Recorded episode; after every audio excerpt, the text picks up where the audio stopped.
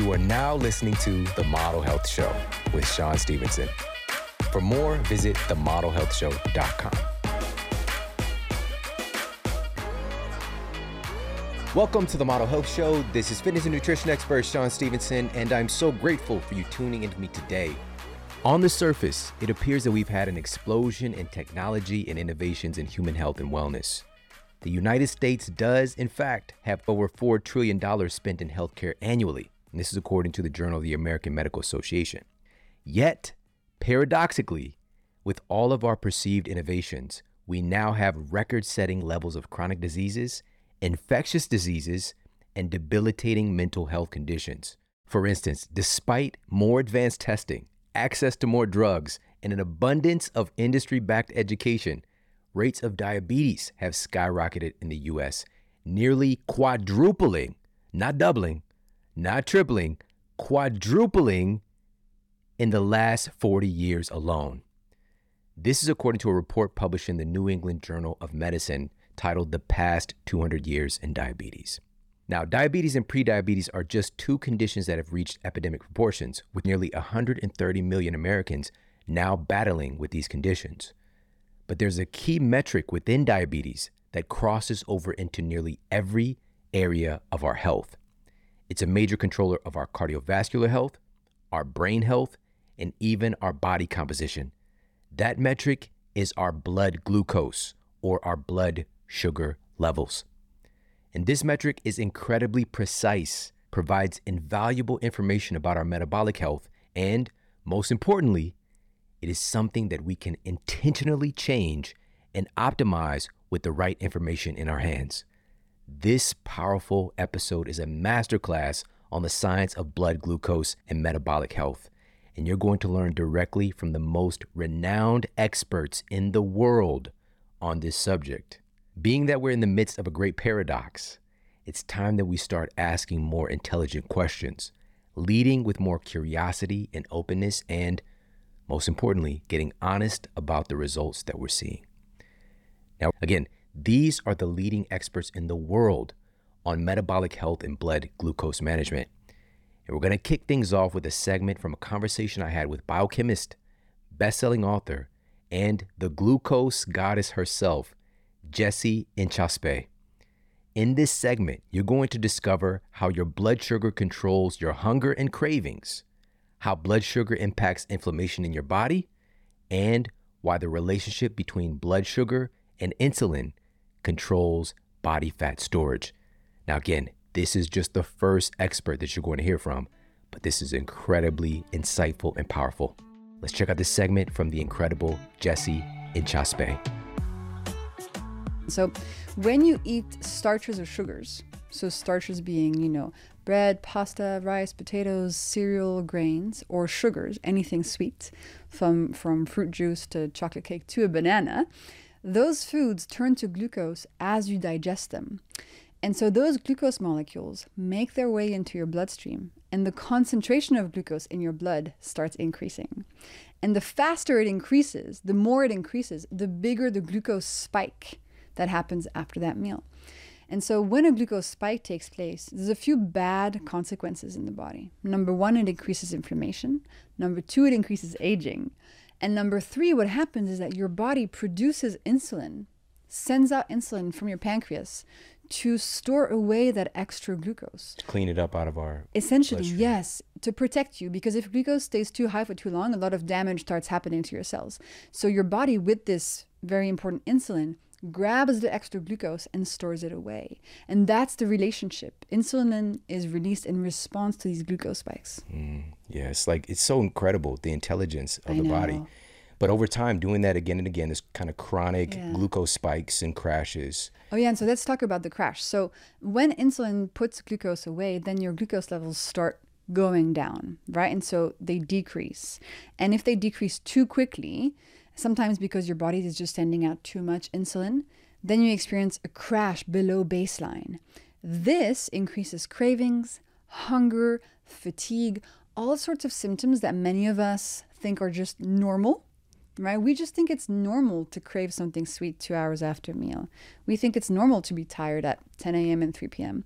that can often just be the result of a glucose crash happening because your previous meal led to a spike, therefore, a crash. And so I like taking the image of people being a high functioning glucose roller coaster. So a lot of people, they go spike, drop, spike, drop, spike, drop all day. And they manage these symptoms with caffeine, with eating sugar to sort of like combat the fatigue and the hunger they're feeling. But overall, they're really victims to that roller coaster. And on the inside, the longer the roller coaster goes on for, the more damaged your mitochondria become. Your mitochondria are the things responsible for making energy in your body. And so that can lead to chronic fatigue, uh, you know, among many other symptoms. And so my whole work is to teach people to step off that roller coaster and steady their glucose levels so they can get back to, you know, thriving physically and mentally. With insulin being active, we're essentially having this signal of energy storage. And so we're definitely not burning fat at this point. Yeah, when there's insulin around, your fat cells become one way. So stuff can get in, but nothing can come out. So when there's a lot of insulin around, it's like your body's like, okay, we're in storage mode. We're not in fat burning mode, we're in fat storage mode. Yeah. Now, there's a couple of things to unpack here in this glucose body fat equation. So you already mentioned the impact we have with insulin. You said this in passing, you said inflammation and inflammation is a huge kind of goes hand in hand with being overweight and obese and a lot of people aren't talking about it so how does blood glucose or these chronic spikes mm-hmm. impact inflammation there's two mechanisms so the first one is that when a lot of glucose arrives in your cells it goes to your mitochondria because that's where it's supposed to be transformed into energy. So glucose goes straight there. Unfortunately, when a glucose spike happens and you're delivering too much glucose to your mitochondria, your mitochondria just kind of shut down. They go like, whoa, too much glucose, cannot deal, and they just like stress out and they're like, no, cannot. And when they are in that state of stress, they produce what's called reactive oxygen species, which are very small molecules that have very damaging consequences. They can snap your DNA, they can poke holes in the membranes of your cells, and they can damage a cell so much that the cell becomes what's called under a state of oxidative stress, which just means the cell is damaged. And when that happens, that leads to inflammation in the body. So that's the first pathway. And you mentioned it, like inflammation is so key. Um, the World Health Organization says that three out of five people today will die of an inflammation based disease. Three out of five people. The second pathway is that, well, actually, there's three, but the second pathway is that the more glucose is, is in your body, the faster glycation is happening. Glycation is the process of aging. It's also similar to the process of cooking. Like when you put a chicken in the oven and it goes from pink to brown, it's being glycated. And the human body slowly glycates from the moment you're born. And then when you're fully glycated or fully cooked, you die. Okay? That's aging. The more spikes you have, the faster that process happens. And that process also increases inflammation in the body. And then finally, insulin itself is inflammatory when there's too much of it. So you end up in a state of chronic inflammation, which just has so many damaging consequences to the body. And if you look at like Alzheimer's, heart disease, type 2 diabetes, whatever, like acne, eczema, psoriasis, like all diseases, all chronic diseases usually have an inflammatory base. And so the higher inflammation is happening in your body, the more likely you will develop it, and the worse they will get if you already have them. Oh my goodness. So the last component in this kind of weight gain, fat gain equation I want to talk about, and you said this in passing as well, is the craving yeah, aspect. This is fascinating. And you shared this in the book. In 2011, a research team from Yale University uncovered new insights about cravings by placing people into an fMRI scanner. Talk about that. Oh yeah, I love this study. It's one of my favorite ones. Shout out to these amazing scientists that we learned so much about. So, uh, so learned so much from. So the scientists took participants and they put them in an fMRI scanner. And while the people were in the scanner, they one were measuring their glucose levels, and two, they were showing the participants photos of, you know, quote unquote high calorie foods that people often crave, like burgers, chips, cookies. And they were asking the participants to rate how much they wanted to eat the food. So, how much they were feeling a craving for that food. so amazing.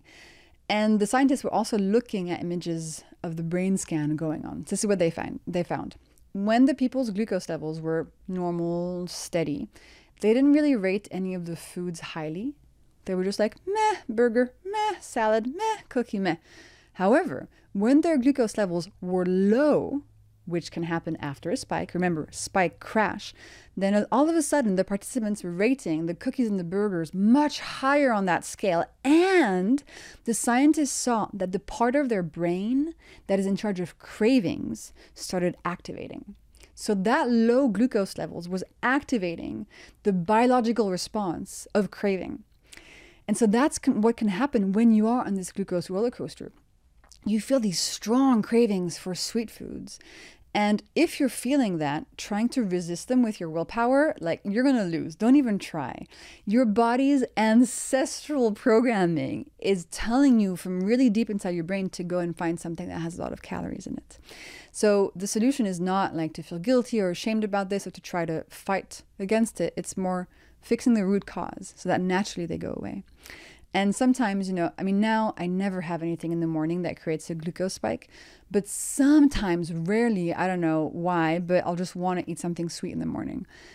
And then inevitably, my whole day is this big roller coaster and I feel cravings all day. And, you know, it's just so amazing to experience that. It's just like clockwork. You eat something that creates a spike in the morning for breakfast, bam, two hours later, you want a cookie. Bam, two hours later, you want like pasta or a burger. It's just, it's the programming in your brain. Now, as noted, our blood sugar is something that we can track in real time today, something that provides personalized data on how various foods influence us, which, by the way, is likely different from other people. We all have a unique metabolic response to the foods that we eat. Also, our blood glucose can indicate how things like stress and sleep influence our body's blood sugar management, and so much more. For this valuable information on tracking our blood glucose that's helping hundreds of thousands of people improve their metabolic health, I personally use Levels. Levels shows us in real time how food affects our health through continuous glucose monitors. And Levels actually provides us with access to continuous glucose monitors and the incredible Levels app that pairs with continuous glucose monitors to give us our own personalized data again in real time. Now, utilizing Levels myself, one of the things I was most surprised by was how my wife's response to different foods was so different than mine.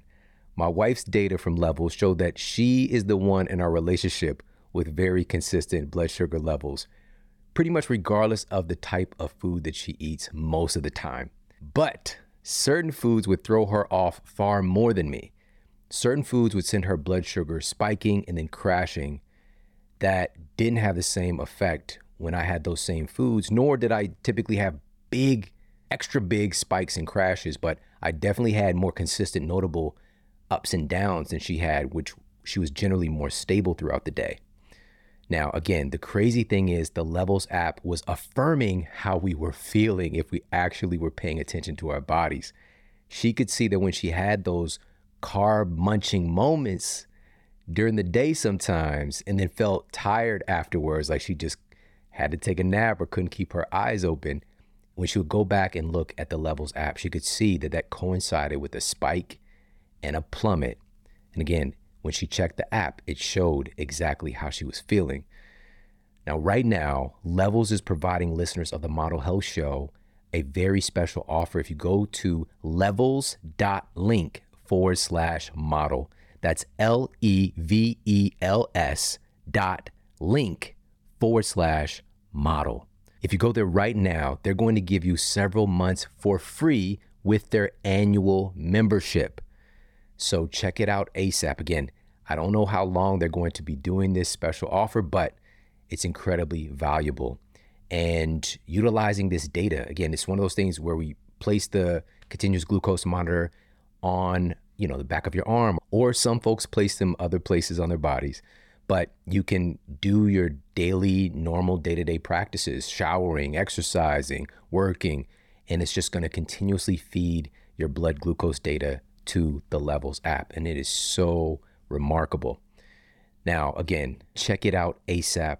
They also have a really incredible, it's one of the most science backed sites that I've come across with in depth information on the Levels blog, which I recommend checking out as well. Learning about topics regarding metabolic health, longevity, and a lot more. But again, to take advantage of this incredible offer, go to levels.link forward slash model and get this hookup. All right, now moving on in our blood sugar masterclass, you're going to hear from Dr. David Perlmutter. And he's a board certified neurologist and six time New York Times bestselling author. He also serves on the board of directors and is a fellow of the American College of Nutrition. And in this segment, you're going to learn the critical connection between blood sugar, Alzheimer's disease, and overall brain health. Check out this segment from the incredible Dr. David Perlmutter. So we began suspecting uh, that blood sugar was an issue, you know, about a decade ago, and since then we've seen some really nice research. One uh, from a Dr. Rosebud Roberts at Mayo Clinic, uh, publishing uh, demonstrating that when you look at people's diets, those individuals with whose most uh, most favor carbohydrates as a calorie source have about an 88% increased risk for Alzheimer's disease, a disease for which there is no treatment. Those whose diets favored higher levels of fat, the dreaded fat as a calorie source, actually had about a 44% reduction in risk for, again, Alzheimer's disease. And that really, uh, from a dietary perspective, frames in where our discussion can go. And that is that uh, a diet that's rich in carbohydrates, and especially simple carbohydrates, is one that ultimately leads to insulin resistance and elevated blood sugar. The brain absolutely does not tolerate elevations of blood sugar, even subtle elevations of blood sugar. An outstanding report appeared in 2013 in September uh, in the New England Journal of Medicine, arguably one of the most well respected medical journals on the planet. It was a very interesting study that took several thousand individuals. And at the beginning of the study, they did a brain, uh, a cognitive study to determine how well their brains were working, and they did one other test. They measured their blood sugar. About six and a half years later, they came back and they said, okay, we're going to examine your brain function. Uh, and then they said who had dementia by now and uh, who did not. And what they found was a powerful direct correlation between even subtle elevations of blood sugar and risk for dementia. And what was really interesting is in the conclusion, they stated that even mild elevations of blood sugar, well within the range of what your doctor is going to say is a normal blood sugar, is already associated with elevation of risk for dementia. So you can have a blood sugar of 105 and your doctor gives you a pat on the back and uh, says, Don't worry about it. You're not diabetic. Everything's cool. You know what? It's not. According to our most well respected research, it's not cool at all you already have an increased risk for disease that has no treatment. Our mission is to get that information out to everybody to empower them to make choices. The idea of having a blood sugar being okay at 100 to 105 is not good enough. While that might be considered normal, you know, Shawn, for you and me and your audience and for everyone, we want people to be optimal, not mm. in the normal range. The normal range is, is a completely contrived idea based upon statistics in terms of what we call standard deviations. I want everybody to know what's best for their brain, and the lower the blood sugar, the better the insulin sensitivity, uh, the better it is for your brain. Now, there are, there are many mechanisms that relate this elevation of blood sugar to damage in the brain. And mm-hmm. I think probably that one of the biggest players is when your blood sugar is elevated, that blood sugar binds to proteins. We call that glycation. As a matter of fact, uh, many people don't know it, but they're probably very familiar with this because of the blood test called A1C. If you watch the evening news, you see all these advertisements for people who are generally overweight and should be on a, a higher fat, lower carb diet. But anyway, they're taking drugs to lower their A1C. What is A1C? It's sugar bound to a protein, in this case, hemoglobin. So it's called the hemoglobin A1C. The level of A1C directly correlates to the degree of brain shrinkage on an annual basis. And that degree of shrinkage outperforms the amount of brain shrinkage you get, even if you carry the so called Alzheimer's gene. Why that's important is because you know you can't take the diving board off your gene pool. You can't rewrite your genes you got from your parents and all who came before you. But what we now understand is that you can change your gene expression. You can change the very expression of your life code. We know that about 70% of our DNA that codes for health and longevity is under our direct control by uh, changing our lifestyle, by eating appropriately, by gaining exercise, making sure our sleep is restorative, by mm. limiting stress. We can pave the way for a healthy brain. And that's very, very empowering, yeah.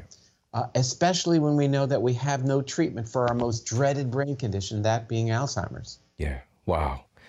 It's it's incredibly empowering at the same time it's very sobering just for us to kind of like look at some of this and some of the confusion, especially when it's related to our blood sugar and how much that impacts our brain.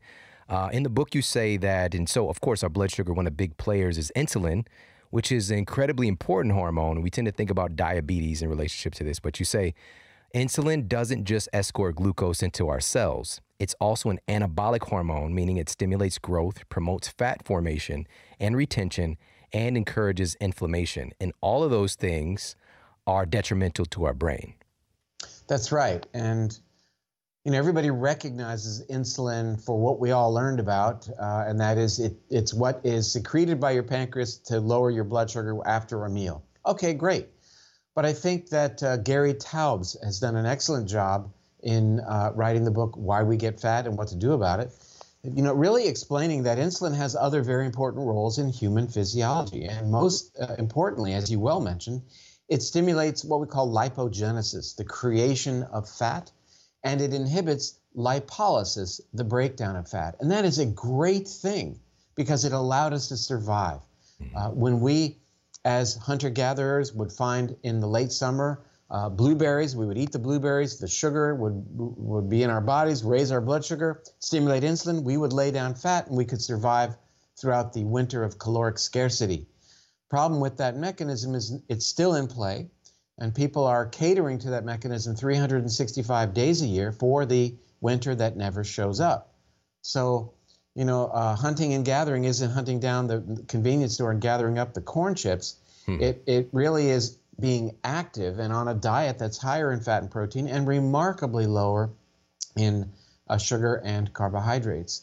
So, you know, getting back to uh, this notion of changing gene expression, what has been, I think, the most um, pending uh, event in my professional career in terms of discoveries has have been two, as a matter of fact. First, the notion that we can change our gene expression, and second is something you alluded to just a, a bit ago, and that is that we have the ability to continue growing brain cells, to regenerate and repopulate our brains throughout our lifetimes. And certainly that is something that was not taught to me in medical school in the 1980s. We were told you got a certain number of brain cells, and that was it. And it was pretty much, uh, pretty much, we were on the skids after age about 18. It was a one way, and that was downhill.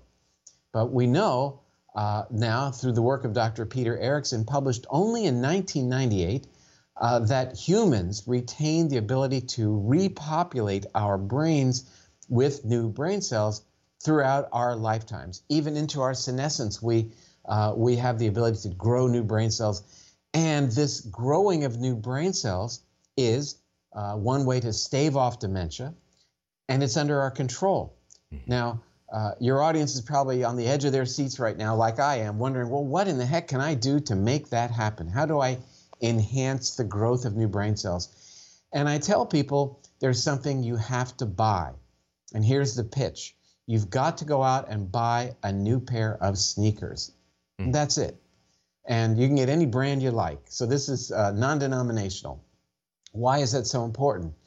Because uh, as we've learned uh, from work at University of Pittsburgh, a collaborative study with UCLA, that probably aerobic exercise is the most powerful way that we can change our gene expression and flip on the switch that turns on the gene that makes a chemical called BDNF that grows new brain cells. Levels of BDNF correlate to reduced risk of dementia. Levels of BDNF correlate to better memory. And as we just learned a couple of months ago, low levels of BDNF in women are strongly associated with risk for suicide. So, this is a very, very important um, growth hormone uh, that we can increase in our bodies by spending some time walking, dancing, uh, on the elliptic machine, swimming, biking, whatever it is that you can do to get your heart rate up and do it every single day.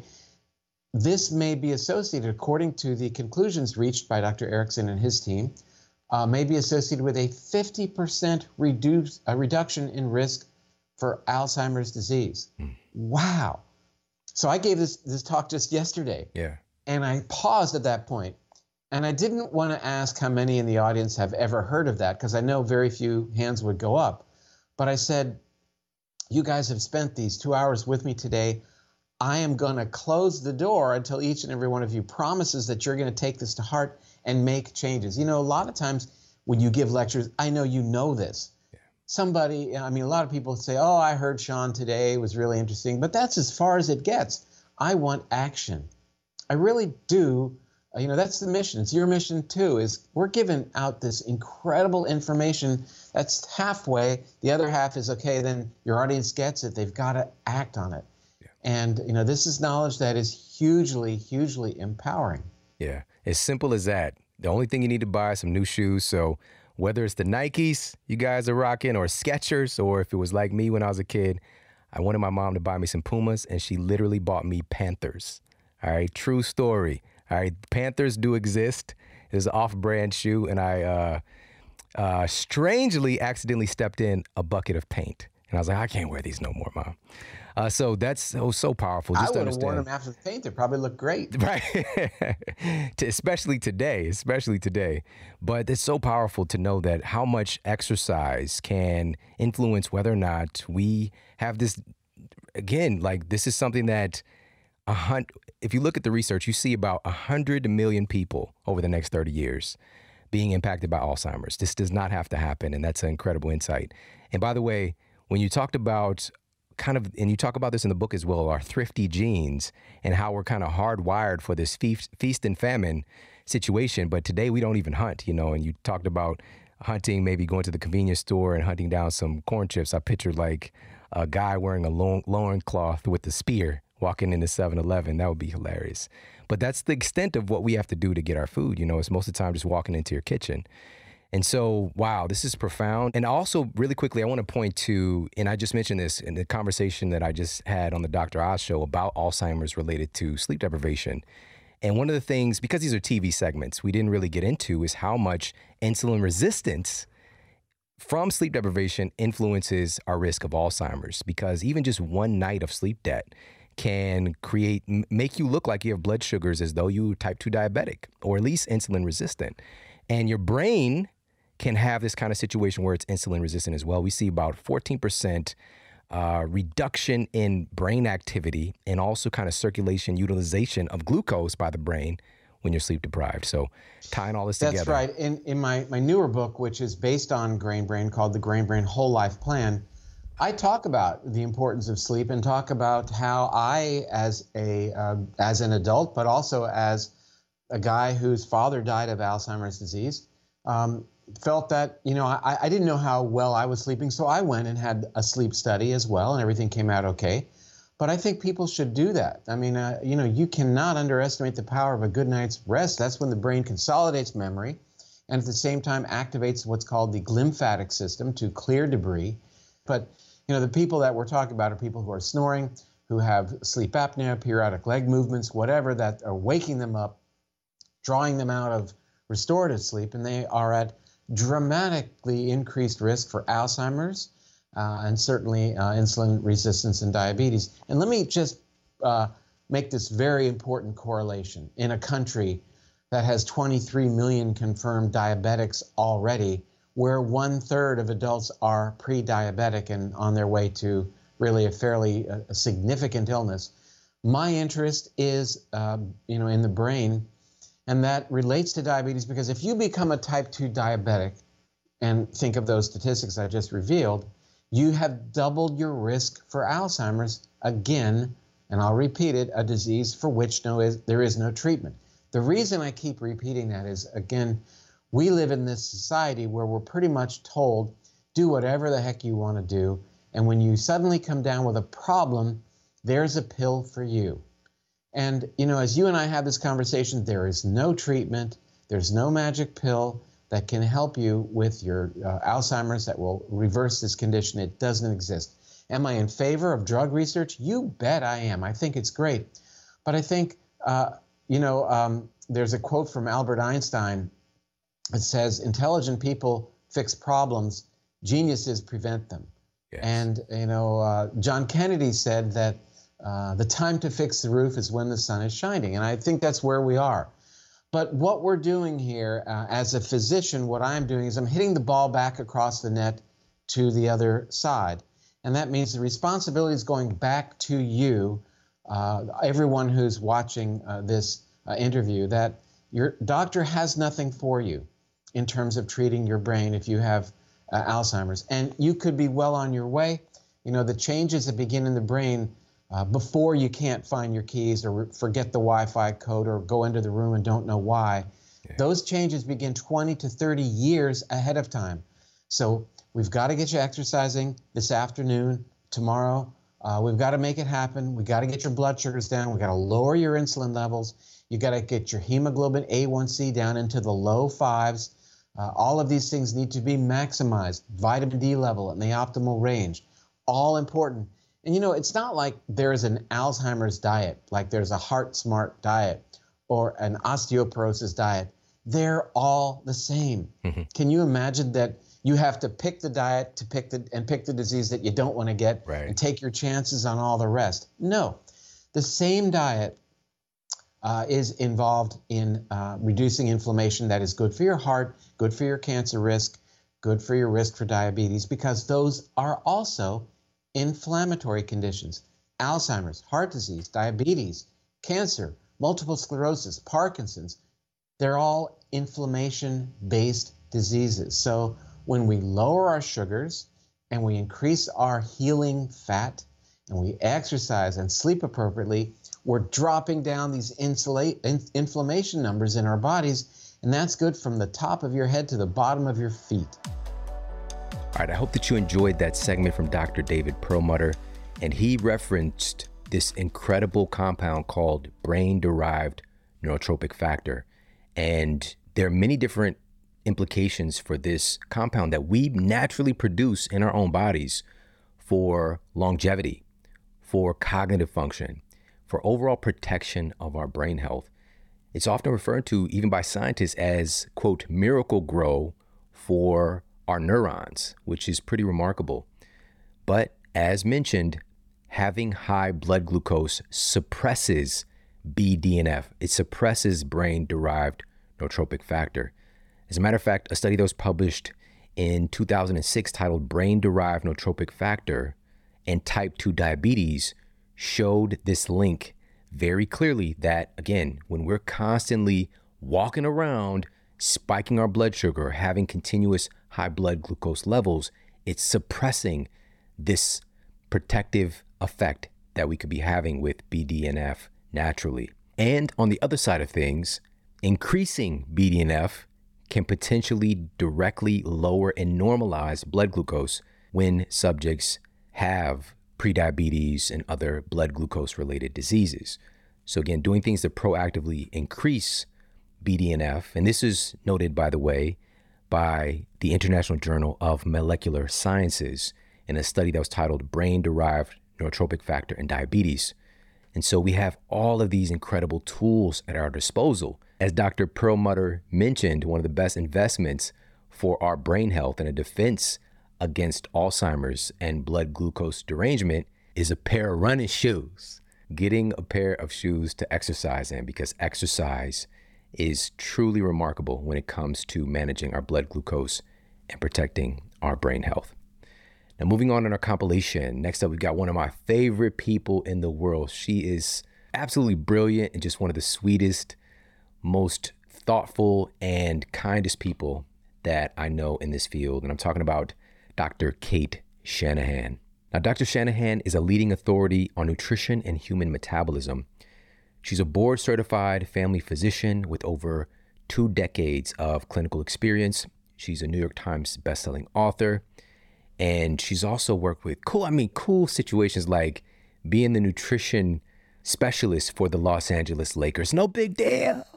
You know, helping to educate Kobe Bryant, you know, and helping to extend his career. Just, you know, a little little sidebar there.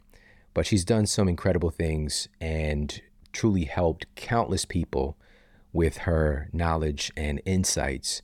And in this segment, Dr. Shanahan is going to be discussing how constant blood sugar highs can damage our tissues and even mildly high blood sugar levels can be devastating to our health long term. Check out the segment from Dr. Cate Shanahan. So, sugar is sticky. Um, so if you've ever had like you know jelly or cleaned a baby's face, it's sticky because the sugar molecules actually start to bond with the protein on your skin. So when you touch your skin and pull it apart and you feel like a tacky resistance there, that is actually a a reflection of how sugar behaves inside your body as well. It starts bonding to things. It's like swallowing glue, mm-hmm. basically. And it starts making all your tissues stick and malfunction. And so that uh, is extremely disruptive. And obviously, you know, if you poured glue all over, you know, the inside of an engine in a car, you can't you can't imagine it working. Or inside your kitchen, right? It's the cabinets are going to start sticking closed and nothing's going to work.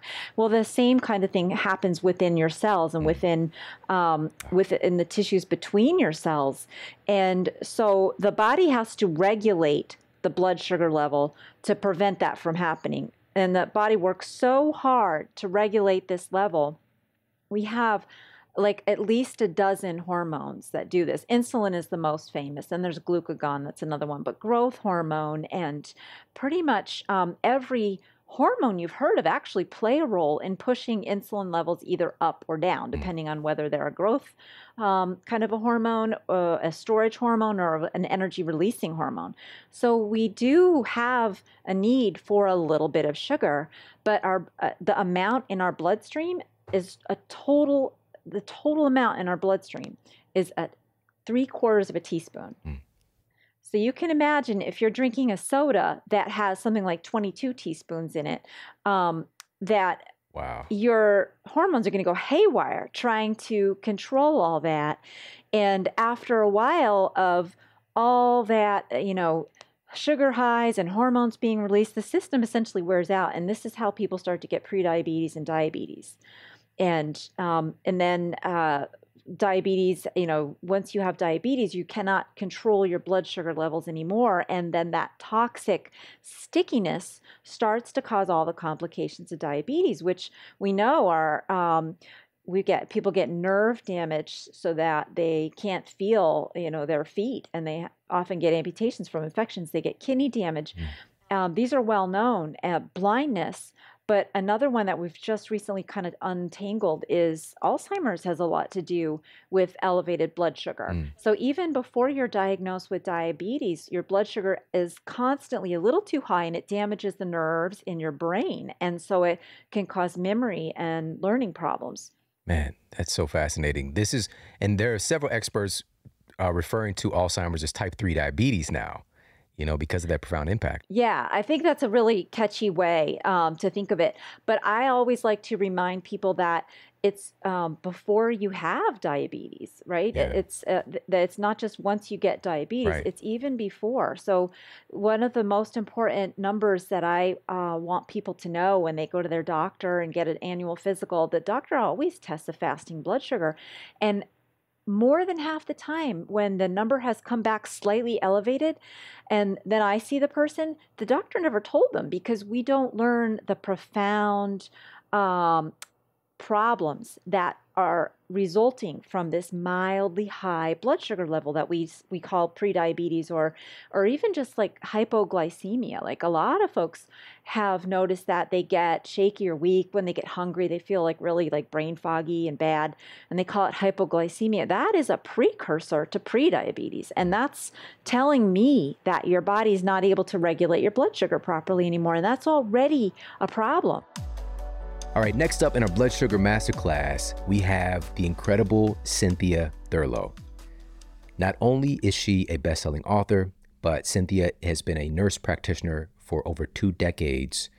She's done some of the biggest TED Talks on health related topics ever viewed on the TED platform. And today, she's one of the globally recognized experts in nutrition, intermittent fasting, and overall human health and wellness. So, in this segment, she's going to be sharing with you the connection between blood glucose and our hunger and satiety hormones, and how the processed food industry has hijacked our food habits and our blood sugar, plus the surprising way that intermittent fasting influences your blood sugar. Check out this segment from the amazing Cynthia Thurlow the processed food industry has really convinced people that having these nutrient devoid, carbohydrate dense processed foods are somehow going to stabilize their blood sugar. It's going to do exactly the opposite. And so when I like to talk to people about the concept of meal frequency and quote unquote stoking your metabolism, it is completely the antithesis of what we've been taught. And if we really understand that the way to support our metabolism is to keep our blood sugar stable, and you know the the processed food industry most of what they're peddling is doing exactly the opposite of that. And so when i talk to people about when you get up in the morning most of us you know our hunger hormones are already are, are actually suppressed. We actually shouldn't be hungry in the morning. Maybe an hour or two later we may get a grumble but that is sometimes often a reflection of dehydration. It's not even that you're intrinsically out of gas and need more food. And even thin people have plenty of stored resources in the body, stored fat that they can their body can actually break down and metabolize and use. And so what we've convinced people to do is to eat these highly processed, hyper palatable, have your orange juice, have your sugar sweetened cereal, have your sugary yogurt, go about your day, have the skim milk even, go about your day and wonder why two hours later you're starving. You're craving that frappuccino. You're looking for a candy bar. You're eating that granola bar. You're doing things that are further destabilizing your blood sugar.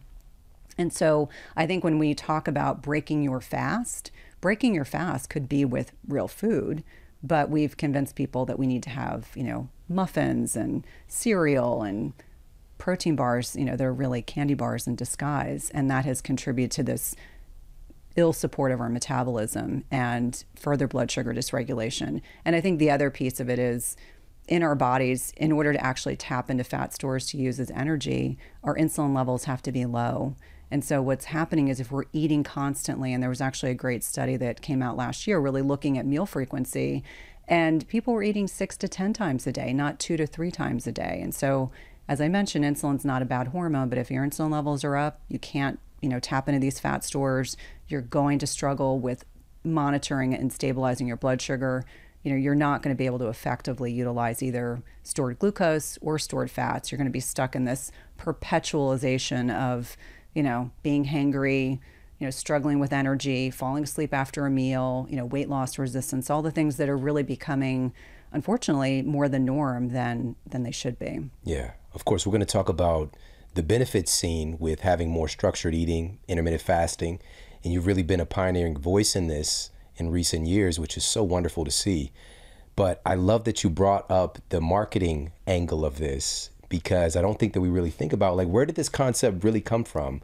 Who's profiting from this concept? What are we eating? Mm-hmm. And by the way, everybody, I'm not taking away breakfast. If you just are, have a breakfast vibe, this is not the mission. It's to clarify even how we define breakfast in our country today, right now, not, not just here in the United States, but we're the king of sugar breakfast mm-hmm. is cereal.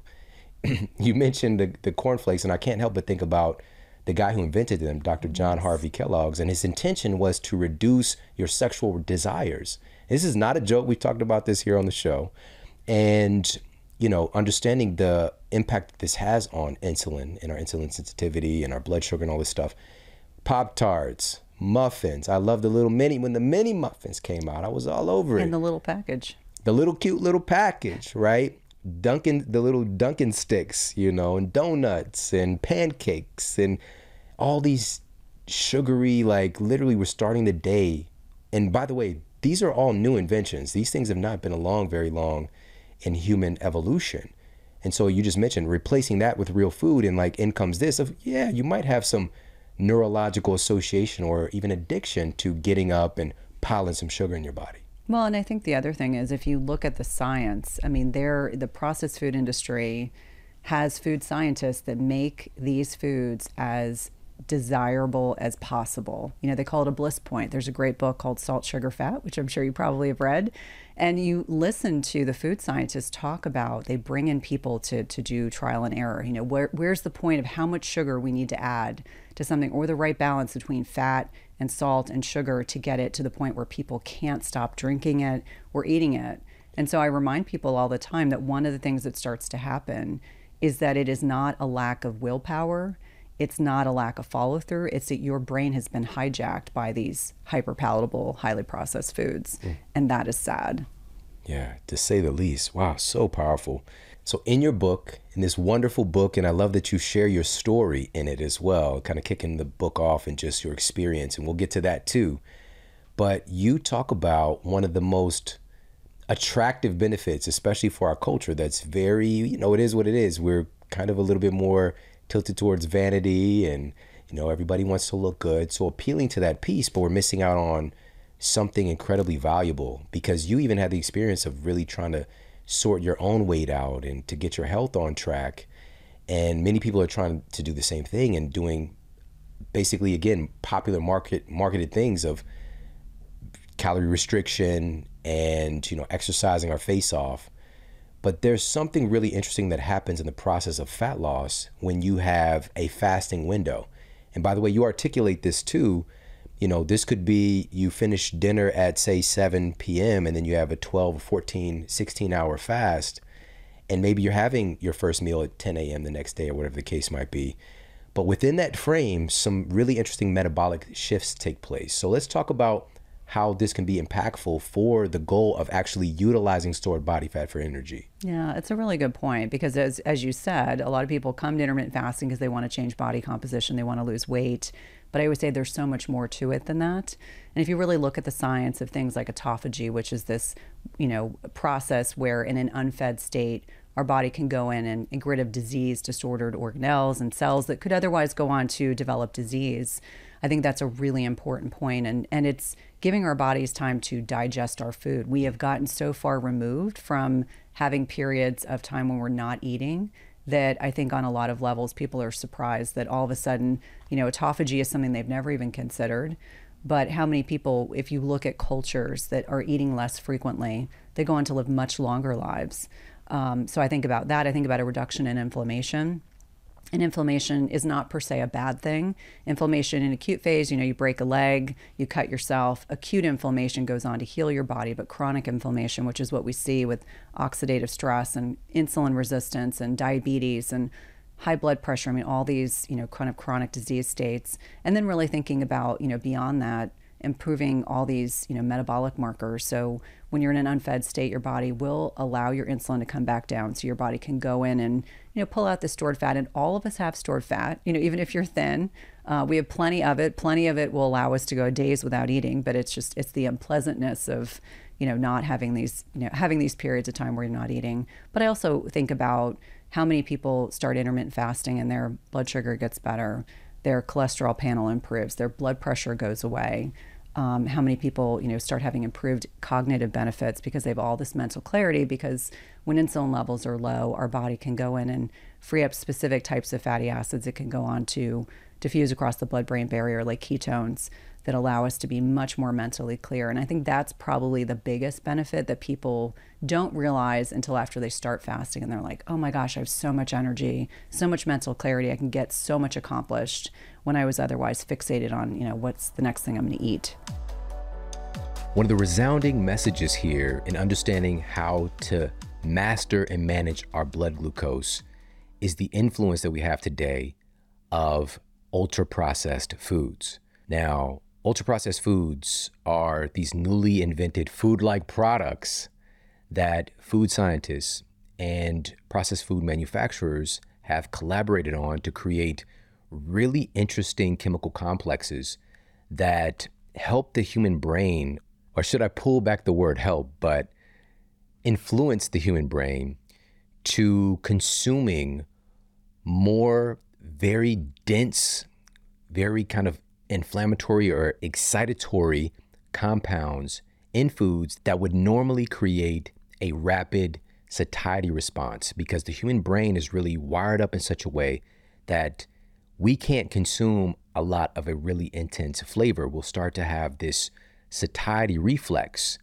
that starts to diminish our desire to eat those things, or even like we'll start to feel, and you've experienced this over time, you'll start eating something and it tastes really amazing. If we're talking about real food, by the way, but each successive bite tends to be a little bit less delicious, a little bit less attractive because our body, those satiety hormones are getting turned on and the food is starting to become a little bit less attractive. Whereas with ultra processed foods, we can bypass or hijack that system and really stimulate and target this bliss point. But there's this phenomenon called vanishing caloric density, where these foods essentially just kind of evaporate. If you think about a Cheeto, for example, or eating some Doritos, and they turn into almost nothing as we allow them to kind of melt in our mouths. And our brain is picking up, like, I just consumed something, but it didn't seem to be a lot of that thing. So I'll just have another. And they'll even frame the marketing as, I bet you can't eat just one, right? They're not kidding. It's engineered that way, it's designed that way to manipulate our brains to want to eat more and more. And so these are in the category of something called hyper palatable foods. All right, so they're not just palatable and tasty. Hyper means extra. Hyper means extraordinarily. Hyper means a lot. How many chips you eat? A lot. How many health problems you have? A lot. All right, shout out to 21 Savage. All right, so what can we do to take control of our brains again? What can we do to take control of our biology? Well, obviously, we're targeting many of these things here in this episode, but right out of the gate, what's something we can add in from the nutritional front that can help to recalibrate our palate?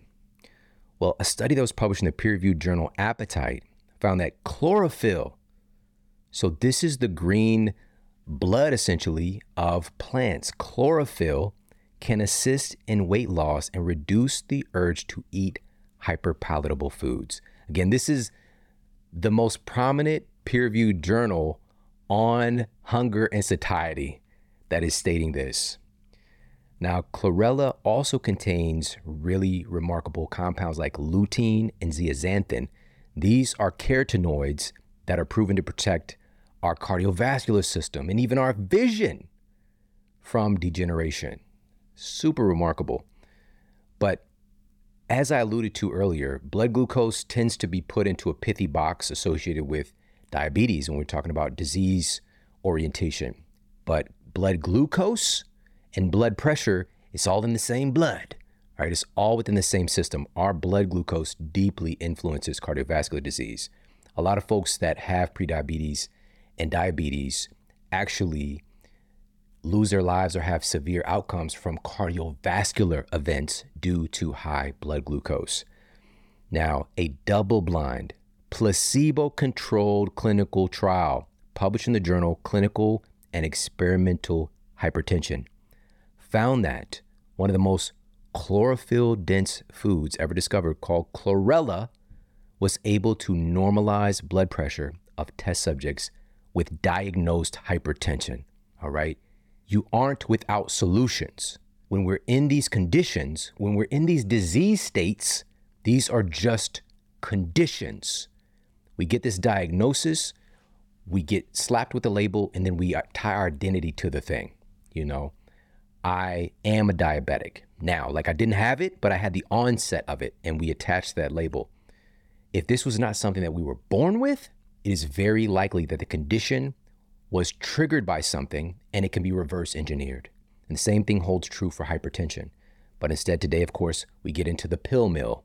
We get into that merry-go-round of drug usage treating the symptom and not removing the underlying cause, and also utilizing things that tend to have a lot of downstream side effects. Whereas something like chlorella has a clinically proven benefit on hypertension, but also improving overall cardiovascular health. And I even mentioned improving the health of our vision. Like, that's what food can do that one trick ponies in the form of pharmaceuticals simply cannot do. Now, I get chlorella and other chlorophyll rich superfoods like spirulina, which is about 70% protein by weight. By the way, chlorella is about 50% protein by weight if we're talking about being able to assist in normalizing our blood glucose levels. These are combined together along with ashwagandha for managing stress, along with wonderful coconut water and other superfoods, all organic in the Organifi green juice formula. Head over to Organifi.com forward slash model and you're going to get 20% off their tasty, this is the best tasting green blend in the world. This is what set Organifi apart in the first place. Prior to Organifi hitting the scene, I'm one of those guys. I've been in this field for over 20 years. I used all these different green blends that shall remain nameless that were nasty. They were they weren't even just nasty. They were nasty. And I suffered through it because I was like, you know, health is suffering, right? You just sometimes just gotta, you know, grin and bear it. But the truth is, long term, especially for everyday folks, pleasure and something that we don't have to like get a large buy-in or make people suffer through to improve their health is really the way to go. And this is why I really appreciate the folks at Organifi.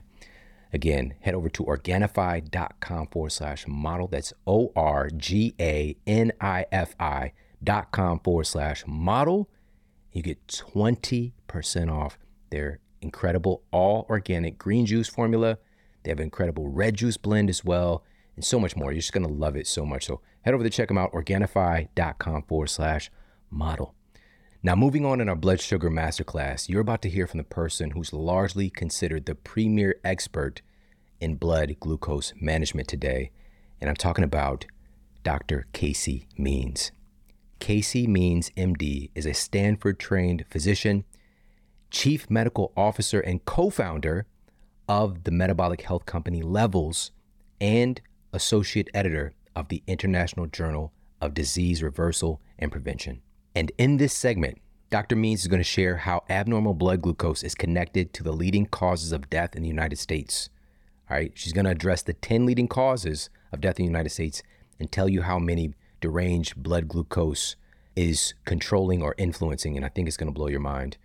She's also going to talk about the worst foods for healthy blood sugar based on millions of data points. And some of these foods are going to be surprising for you. And also how to make those foods healthier from a blood sugar standpoint, and so much more. Man, one of my favorite people, one of my favorite experts in the field today. Check out this segment from the incredible Dr. Casey Means. Blood sugar is an incredible biomarker because it's a readout of so many different aspects of our health.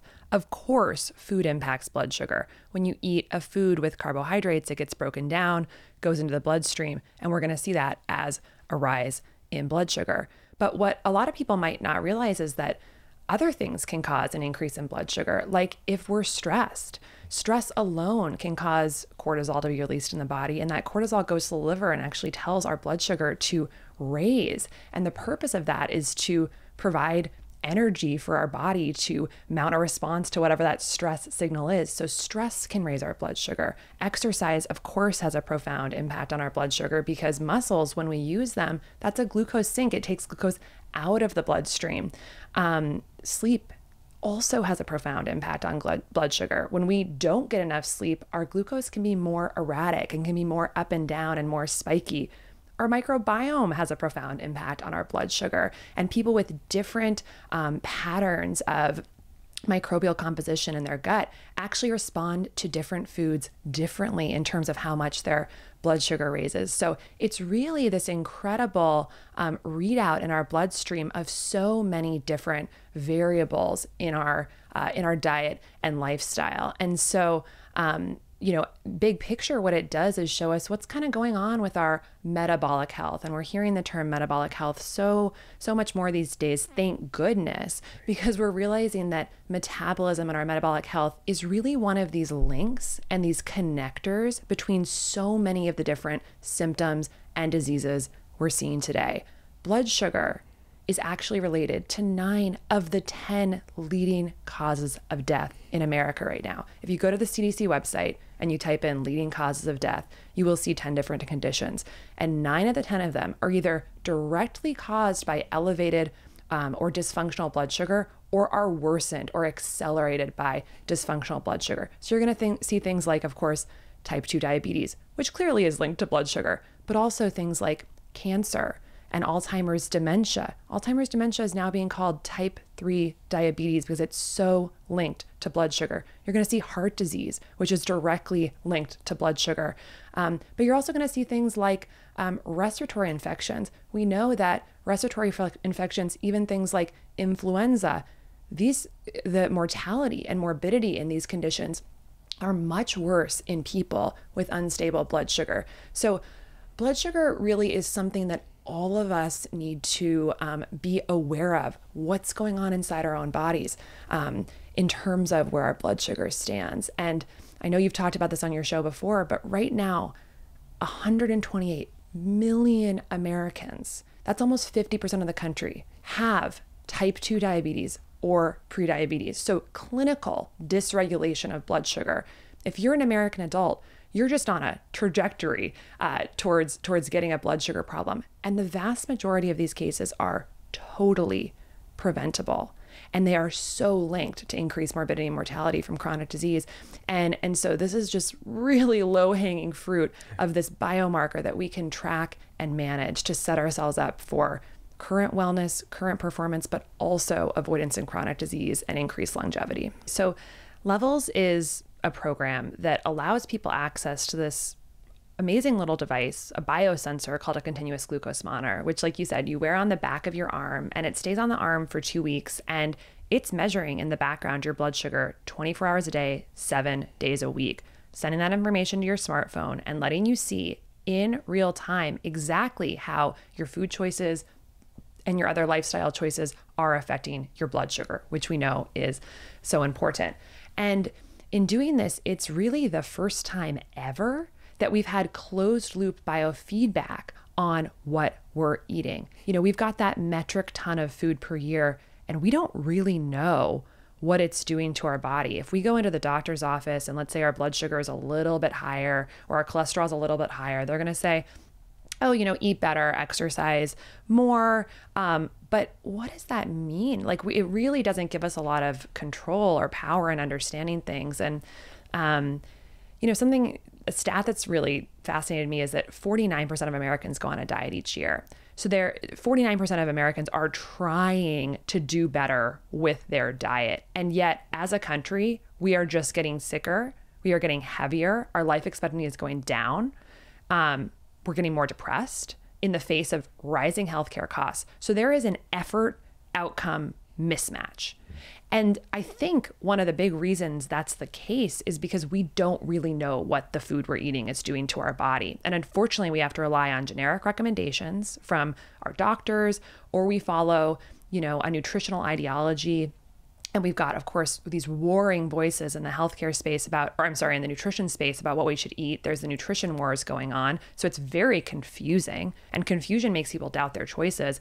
And then we've got this rampant food marketing culture that can basically say anything they want on the boxes, um, you know, without us really knowing what what the truth is. And so, in the face of that ecosystem, having this kind of closed loop relationship where you can eat a specific food and know exactly how it's affecting your blood sugar, this key metabolic biomarker, in 10 minutes.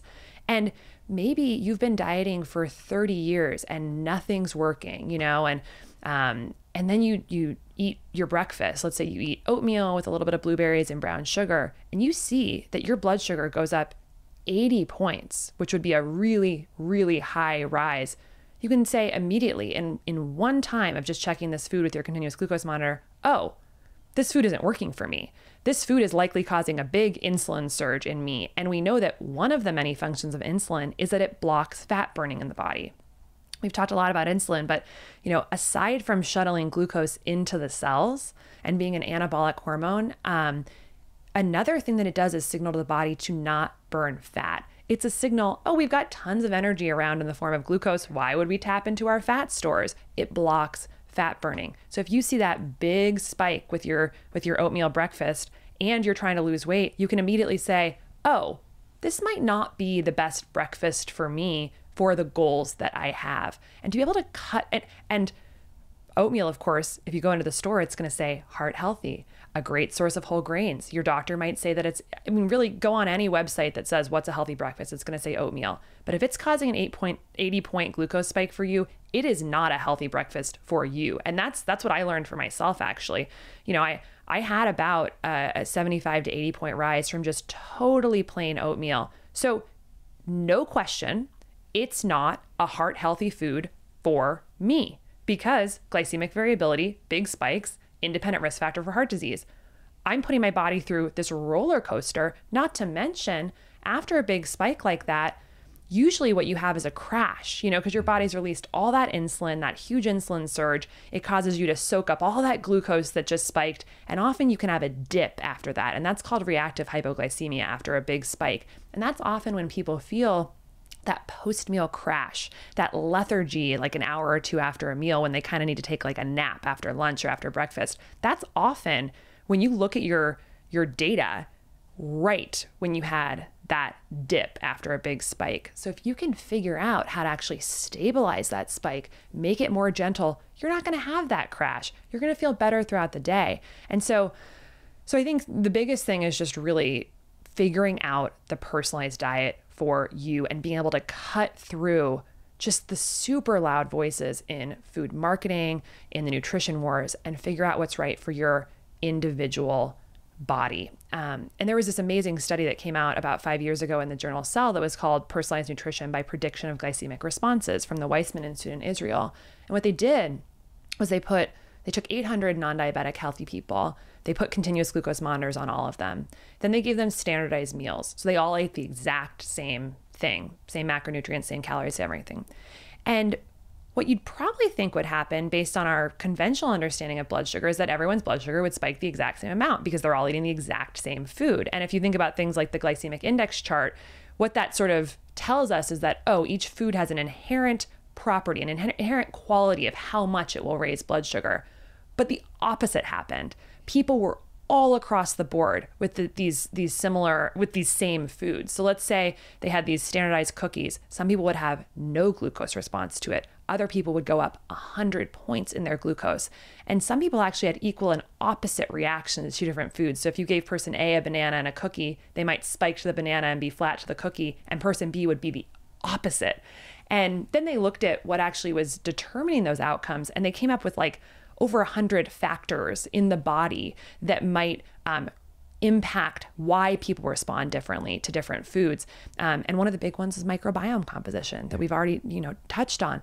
Um, so this is there. There's this personal uh, personalization of diet that I think can be really, really powerful. And there may just be like landmines that we aren't aware of that are thwarting thwarting our goals, whatever they are, weight, performance, avoidance of chronic disease, with just a quick look at your data, you can kind of figure this out. And I think bigger picture, the thing you really nailed the word. It's about empowerment. You know, there's two different worlds we can live in. There's a world where you live your life based on what people tell you to do and what is normal and you're kind of at the mercy of, of kind of that external input. Or there's a world in which you can trust your own body, your own data, your own d- intuition, and make choices for yourself. And honestly, that's the world I want to live in. That's power.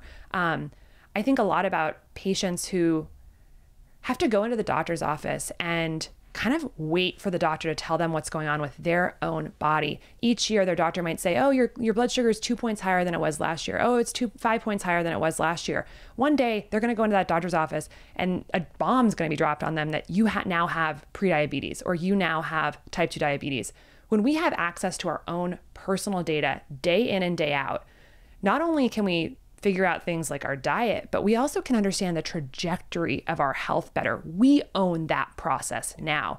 And the idea that someone could actually have that information and never go into the doctor's office and have this surprise bomb dropped on them, they go into the doctor and they say, Oh, I know what my blood sugar is, and it's in a stable and healthy range. You're guaranteed to not have some bomb dropped on you. And that is so exciting to me. That really changed the relationship between um, patients and doctors.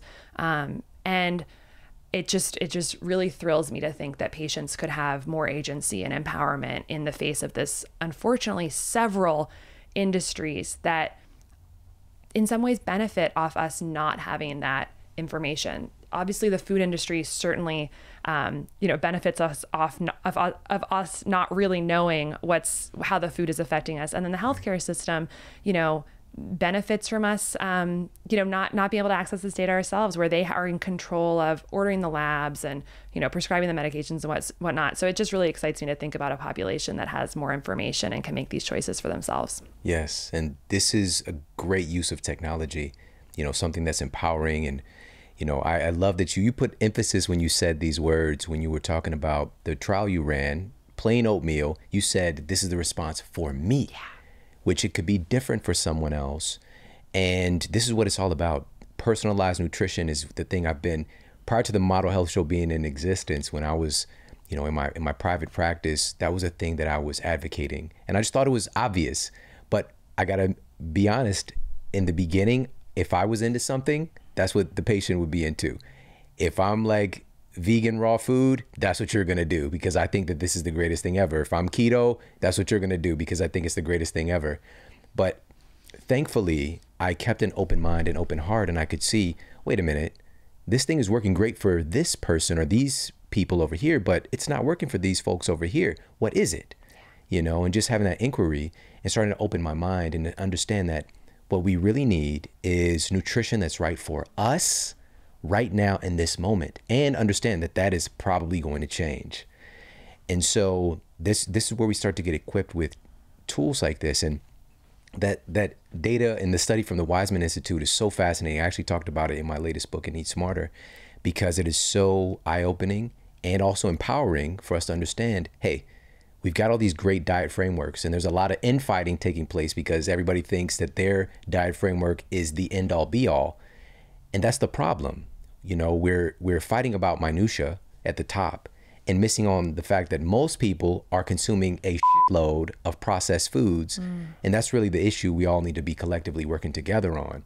Just getting folks back to eating real food and being able to pay attention to what's right for us right now.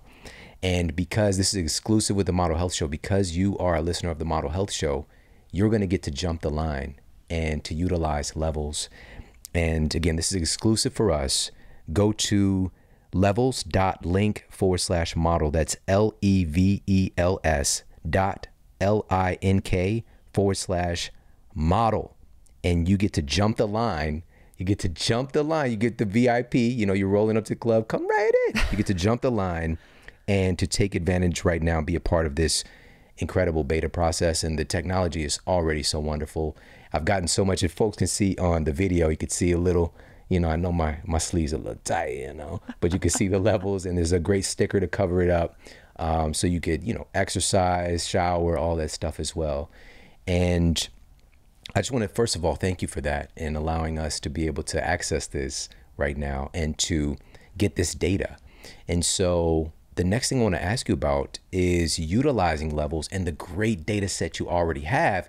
You could see patterns. And again, this isn't about being neurotic or this is the end all be all answer, but you guys did get a great accumulation of information about what are some of the most problematic foods for folks as far as creating some disorientation with their blood sugar. So let's talk about what some of those foods were. Um, I know that you mentioned oatmeal. So was that one of those? We'll just give, if you can, the maybe the top five foods that maybe even were surprising to be problematic for for most folks. Yeah. Absolutely. So, um, one of the things that we see certainly across the board is that processed foods cause a large a large spike. You know these ultra processed foods based in like refined grains and and and flours and whatnot and sugars. Um, and you know those are kind of we'd expect that. Um, but we actually also see that there's a lot of foods that we typically consider to be healthy which actually cause a really large glucose spike. So um, some of the ones in our data set that have been really high spikers are things like grapes, actually, um, sweet potatoes, oatmeal, um, corn.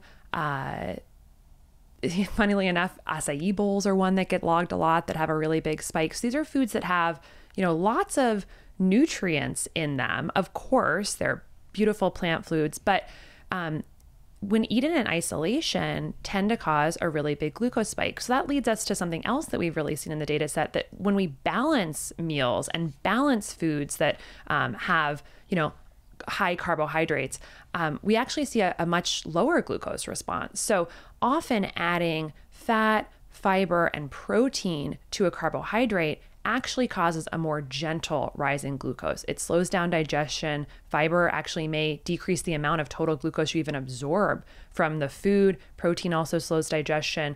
And so balancing foods um, and meals uh, with other macronutrients and not eating naked carbohydrates um, is something that's really helpful for a lot of people. The difference between an apple alone and an apple with a little bit of almond butter and maybe some chia seeds sprinkled on top is actually can be a really uh, big difference. And that's why I see, think we see something like grapes being such a high spiker. Grapes are something you often just sort of eat by the handful on their own. You're not really pairing it with um, a lot of other protein sources usually or, or, or, fat or fiber and so we just see these really really big um, rises but Another thing that we see that's really kind of interesting is how you can take kind of like a food category and see that there's quite a big spectrum in responses. So, for instance, like sushi, uh, if people who just log sushi in the levels community tend to have quite a large glucose spike, like well over 30 milligram per deciliter rise after sushi. But people who log sashimi, you know, which is of course this fish without the rice.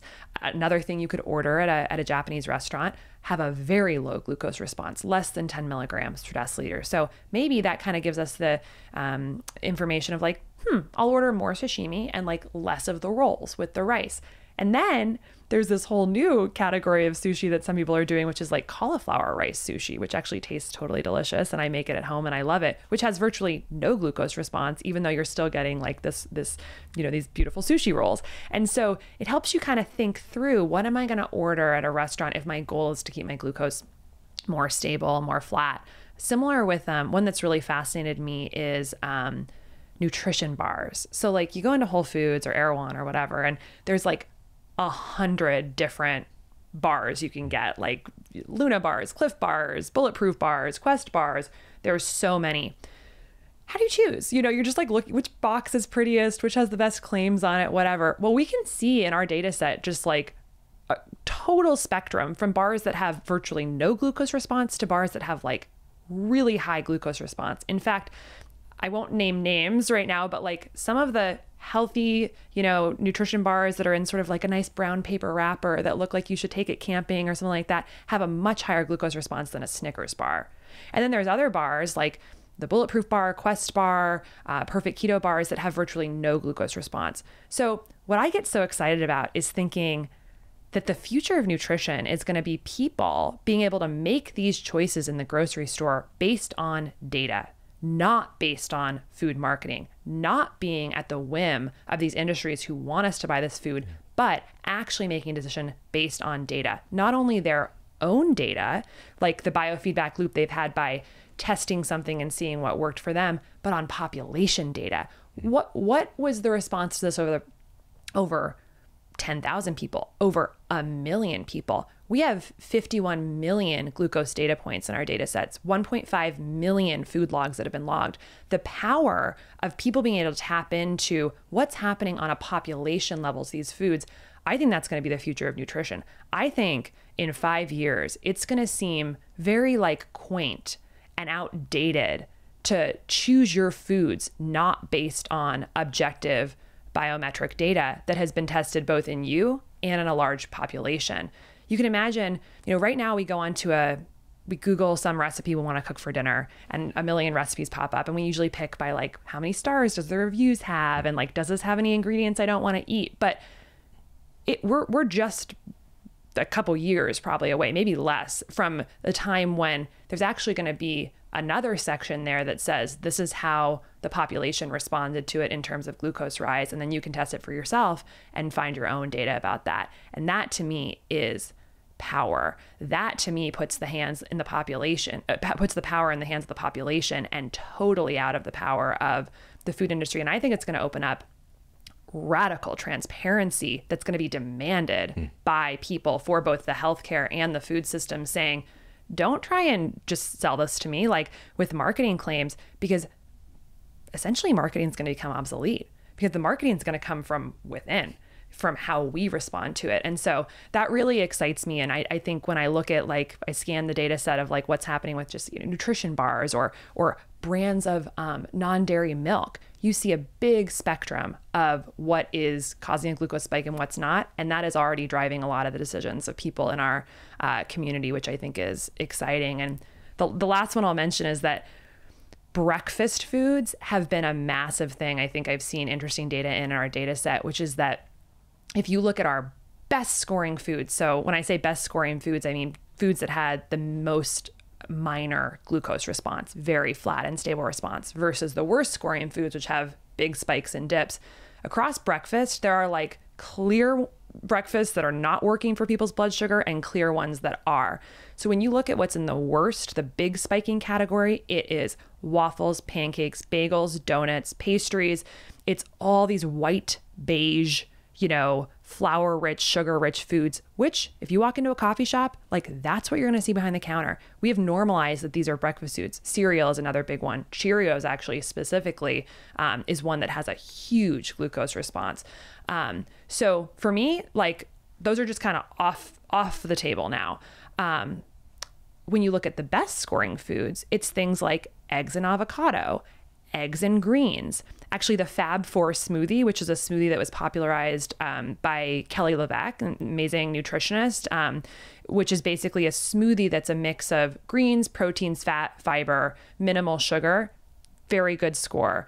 Um, frittata has a minimal score. I'm thinking about other things in the data set. Uh, chia seed pudding. Um, very minimal glucose response. So it's not like it's just animal rich foods. It's also some of these plant based foods, like a like a green smoothie, um, a specific type of green smoothie mm. um, that's well balanced, and chia pudding. So I look at all this and I'm like, great. If I'm trying to lose weight, if I'm trying to keep my blood sugar down, if I'm trying to improve my risk of chronic disease, I'm not eating these things, even though they're covering the grocery store even though a lot of the foods in these foods are subsidized by our government, so it's normalized that they're okay, not eating them. But I am going to eat eggs and avocado, eggs and greens, chia pudding, Fab Four smoothie, frittata, etc. And so um, that's kind of some of the stuff we're learning about food in the data set. I could I could go on and on, but it's just it's a whole new world of how we're going to judge food um, and nutrition. All right, I hope that you're enjoying this blood sugar masterclass. This is something for us to truly imbibe, to share with the people that we care about learning about this topic is incredibly important today, and that was Dr. Casey Means. Again, Stanford trained physician and associate editor of the International Journal of Disease Reversal and Prevention, and as mentioned, chief medical officer and co founder of the metabolic health company Levels. And if you're not taking advantage of Levels, you need to like ASAP. Go to levels.link forward slash model. That's L E V E L S dot link forward slash model and get hooked up. Now, next up in our blood sugar masterclass, we have multi time New York Times bestselling author, triple board certified nutrition expert, and fitness Hall of Famer, the one and only JJ Virgin. Now, in this clip, JJ is going to be sharing what led to the great snacking era in the 1980s and 90s. This was the golden age of snacking that's carried over. It's changed the culture that really hit its stride. And she's also going to be talking about the number one macronutrient for healthy blood sugar management that is often overlooked. Check out this segment from the incredible JJ Virgin. And I still remember when the snacking thing happened. I remember this was so, like, remember when the whole fat-free craze happened, Yeah. because I was teaching aerobics in LA at the time when the whole fat-free craze happened, and we were eating carbs all day long because we were starving, and so you had to graze and snack, and everyone was teaching you to graze, and you were grazing on fat-free things, and it was ridiculous. And I was so hypoglycemic at the time that I remember I would get shaky. I mean, it was I, I was working out hours each day, and I was just a metabolic train wreck. I mean, one of the single easiest things, like when you look at it, if you first start and you eat protein and you make 30 grams your minimum amount you're going to get at that meal, like always hit 30 grams, that's your minimum. And then you make sure you get some non starchy vegetables in there. And you start with those two with great blood sugar balance. You're going to get healthy fats in the protein. Then you can look at adding in healthy fats, maybe some slow, low carbs. But if you eat that way and then you drink water in between or ice cream tea, you're actually not hungry. If you're hungry, you're probably hungry from this processed crap that they built all this trigger stuff into. Like I'm hooked on something called Catalina Crunch. Have you seen this stuff? I can't say that I have. I know where Catalina don't Island get is. it. Okay, so don't, don't get this because like I love cereal. I love cereal. And so it's this keto cereal. I've no business eating this. But it's like I'll make a smoothie and then I'll put a little bit on top and it's got protein, but it's a total like they have so engineered this stuff so that you you want more and you want more and you want it's a ridiculous stuff. I'm like I know what I'm doing. Just walk away from this stuff. But that's what all these things are. They'll they'll design these things they look like they've got a health halo because they say keto or gluten-free, you know, and they're a cupcake. And then they're so delicious that you overeat. If you just go back to, again, no one's picking out on salmon and Brussels sprouts, right? And then you're actually full. Imagine that. Imagine that. And then you could have breakfast two hours after you wake up, get in at least 30 grams of protein. If you're a 120 pound woman, like you're going to get in 90 to 120 grams, depending on your goals. And then you eat lunch and then you eat dinner. Simple. And you stop dinner. If you're going to bed at 10, have dinner and be done 6, 7 at the latest. Not hard. And that means you shut down after dinner. Any little, you have a bite of chocolate at 9, that does that that counts. It all counts. But the key here is for us to even feel satiated at that point where we can just wind down in the evening. Right. The key word is the satiation, being satisfied, not having a craving or a draw towards getting that glass of wine or getting a snack or whatever the case might be. So it's what you're doing during the day is going to determine how your evening's going to go. Yeah, you know, it's those meals you eat that it's like, did you hit a hormonal winner or not? We have an inner guidance system, this, you know, intuitive GPS. It's completely screwed if you're eating processed foods. Okay? Case in point, Catalina Crunch. I would eat the whole thing. Like I'd eat an entire bag full of Catalina Crunch because it's so delicious, right?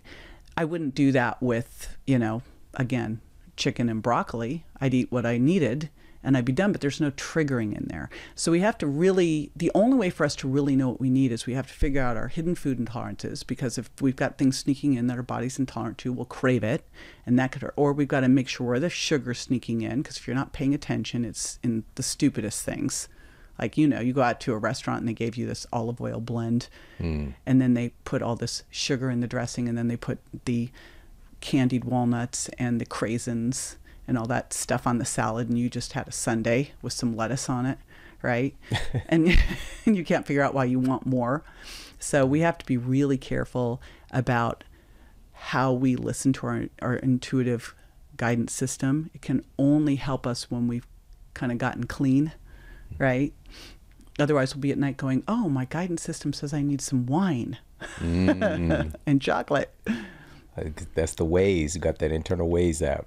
Waze mm-hmm. right to the right, right to the drinky. Mm. So it sounds like we've got two major GPS coordinates that are kind of messed up. We've been so focused. We put in that end destination in the GPS for weight loss. We need to set that end destination to muscle gain.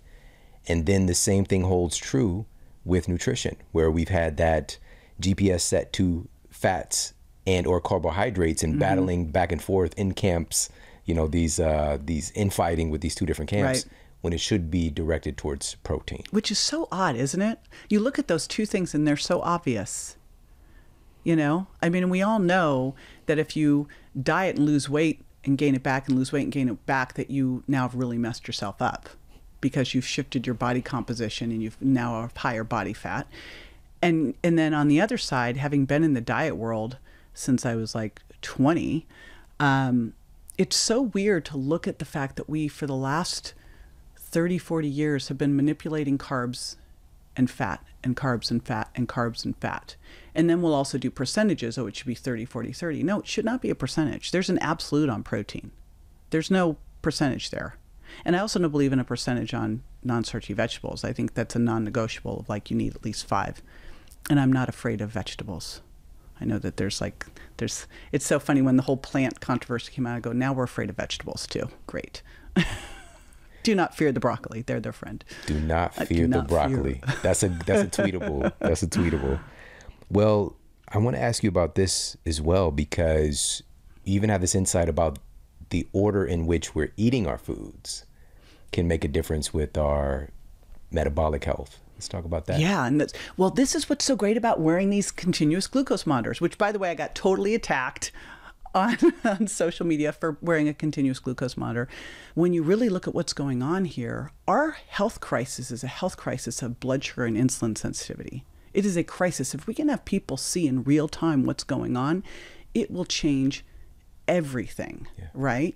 So if you're wearing a CGM, and you can see in real time boy if i start the meal and i sit down at the table and they bring the bread basket over and i have the bread and the olive oil and i just have that for about and then maybe a glass of wine and that's the first 30 minutes and then i get my salad and then i get my entree well you've already hijacked your blood sugar but if you instead of doing that sat down and you can either have vegetables or you can have protein. I'd argue that I really like to have protein first, but sometimes at a restaurant, you know, you can't say, bring me my chicken, bring me my, if you're in Italy, it works out great, but otherwise can be challenging.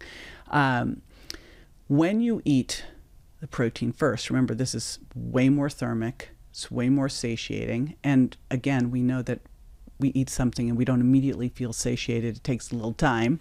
So now you've got a little time. If you make it your, your process to go protein, non starchy vegetables, that should take you because we're actually going to chew instead of just guzzle it down. I'll tell you, Shawn, being a trainer for years and having to run from client to client to client, I was the best like fast eater on the planet.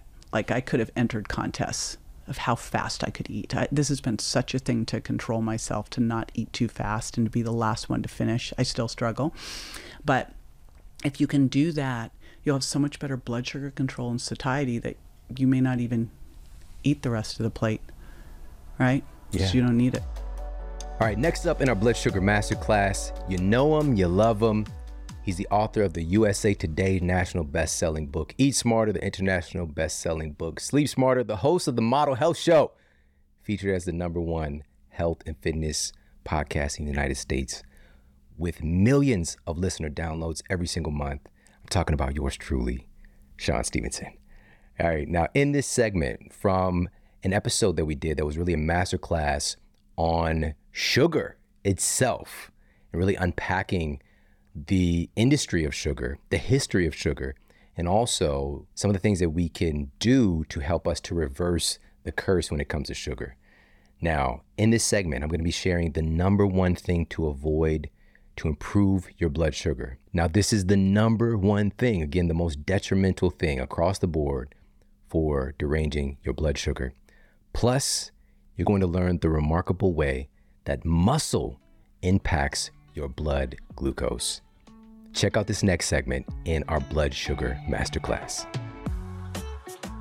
The sugar that we eat, I don't think folks realize just how quickly that sugar ends up driving so fast and furiously into ourselves. You know, it's just like Vin Dieseling into ourselves so quickly, but nothing happens as fast as sugar that's coming along in that liquid form. A study that was published in the Journal of Nutritional Biochemistry asserted that our fastest method of delivering sugar to our cells is through the consumption of liquid sugar. Again, this is well established and it's just it's a logical thing. The researchers asserted that the consumption of highly concentrated liquid fructose leads to the development of hypothalamic leptin resistance. and the development of excess visceral fat. None of these are good. First, visceral fat, this is more a cognitive visceral association because it's something we can see physically. The visceral fat, aka omentum fat, aka belly fat, this is that deep abdominal fat. We're seeing firsthand, these researchers are indicating that the consumption of concentrated liquid fructose is directly causing this issue. Like it's one of the primary drivers of the belly fat or visceral fat epidemic that we're experiencing as a society. But for this, for our intents and purposes, right here of breaking up with sugar, is the hypothalamic leptin resistance. What the heck does that mean? The hypothalamus is well established to be the master gland in the human body, a master regulator of your entire endocrine system, aka your hormone system. And it's really a tie in. It's far more than just a endocrine gland. It's a tie in for your endocrine system and your nervous system. So, all the data from your nervous system, your brain, and all of the offshoots of your entire nervous system throughout your body, that data integrating with your hormone system, you know, your system of hormones that are getting produced from your thyroid, from your adrenal glands, that integration point is taking place largely in the hypothalamus. So, again, it's a master regulator of your entire endocrine system.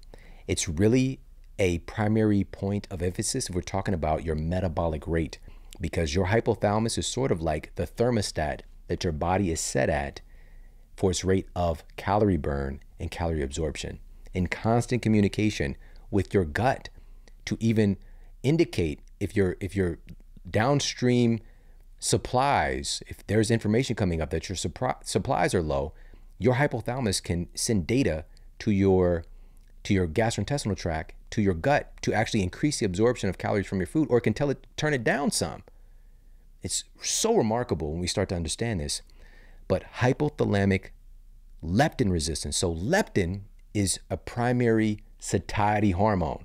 When leptin is being produced, it's telling your body that, you know, I'm, I'm, I'm satisfied, I'm not hungry. In this battle, this potential breakup battle, all right, some sugar baby daddy drama, baby mama drama, sugar baby. I'm thinking, sorry, I'm thinking about the candy, all right, sugar daddies, all right, it's the little chewy little candies, anyways. But that sugar baby daddy drama because there's also sugar daddies. All right, they had the sugar babies. It was the little bite size, and the sugar daddies would like the on the stick. All right, so when this is taking place, that struggle in breaking up has a lot to do with the satiety hormone, where the cravings start, where the inability to not be drawn towards it has to do with these satiety hormones significantly. And when the brain, this is a primary site for leptin's communication to tell your brain and physiology because your hypothalamus is informing everybody that I'm good, I'm peaceful, I'm satisfied. And if there's leptin resistance for your hypothalamus, that your body's producing leptin, but it's not, the, the message isn't getting received, guess what's gonna happen? It's gonna be an, a tremendous struggle to be able to manage one's satiety and manage one's cravings. What's driving this breakdown? Liquid sugar, liquid fructose, primarily, as is indicated in the data. And it just makes sense because it's hitting your system so fast. So here's what we do. Number one, we look at an example. Number two, we take the on ramp of addressing this. Let's take an example of a 20 ounce bottle of Coca Cola supplying 65 grams of sugar. That's 16 teaspoons. That's a normal Coca Cola bottle in our society. 16 teaspoons. Let's take your little teaspoon scoop. Let's go. Scoop it. One, two, three, four, five, six, seven, eight, nine. Dis. All right, throwing a little foreign language there. 11, 12, 13, 14, 15, 16 teaspoons. That's a buttload of sugar all right? And it's become a common part of our culture. But for me, I wasn't the biggest soda drinker. I love my juices, all right? Hawaiian Punch and even a hundred, what, what we consider to be a hundred percent juice, orange juice. That was my jam. 100% pure orange juice is actually not far behind that Coca Cola in its sugar content. it has in its same 20, 20 ounce amount, that would be 56 grams of sugar for a whopping 14 teaspoons. Now, we can say it's coming from a more natural source. Cool. We're talking about sugar here because that amount of sugar coming in is going to hyperstimulate insulin, it's going to damage leptin, and literally derange the communication between your brain and your body. It's just not appropriate. All right, for most folks, sure, if you have an orange juice every now and then, sure, okay. But I was I was drinking orange juice on the daily if we had it. And just I have no idea what it's doing to my biology. So this is these are the stats. So we're looking at what the problem is. On ramp step for how do we break up with sugar? Step number 1, let's ease back on the liquid sugar. Step 1. You don't have to stop with cookies, ice cream, all that other stuff, okay? Just let's let's put the sodas to the side. It's just not worth it. All right? And we can have this conversation about well, then what about artificially sweetened sodas? That behavior, and I talked about this in Eat Smarter as well. We have some peer reviewed evidence linking artificial sweeteners to increased rates of dementia, for example. This isn't without a cost. And for some folks, they've used artificial sweeteners to great reward, and that's all good. But we cannot be ignorant of what the scientific evidence states because our biology is wired a certain way. And we literally are creating a chemical structure that has never been invented before or used before in human history throughout our evolution and trying to trick the body into believing that this this sweet thing that there's going to be calories coming along with it but it's just like nope. There's no calories actually or there's far less calories than what this sweetness is indicating.